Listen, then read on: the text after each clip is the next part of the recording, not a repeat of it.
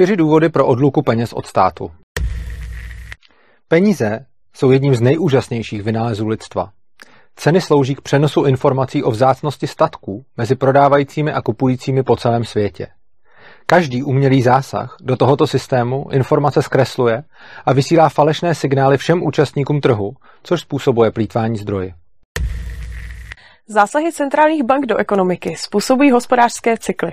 Před existencí centrálního bankovnictví mývaly ekonomické krize konkrétní příčiny, například živelné katastrofy, nedostatek úrody a podobně.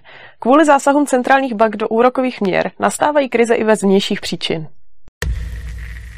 Umělá inflace způsobuje nespravedlnost. Jedněm totiž bere hodnotu úspor, kterou si pak rozdělují banky a lidé s přístupem k levným půjčkám. Znemožňuje efektivně spořit v penězích a nutí do rizika investic i ty, kdo ho podstupovat nechtějí. Máli stát moc nad penězi, může se kdykoliv rozhodnout znehodnotit úspory všech ve vlastní prospěch. Vlády takto typicky financují například zbrojení do válek, splácení přebujelých dluhů nebo jiné velké výdaje.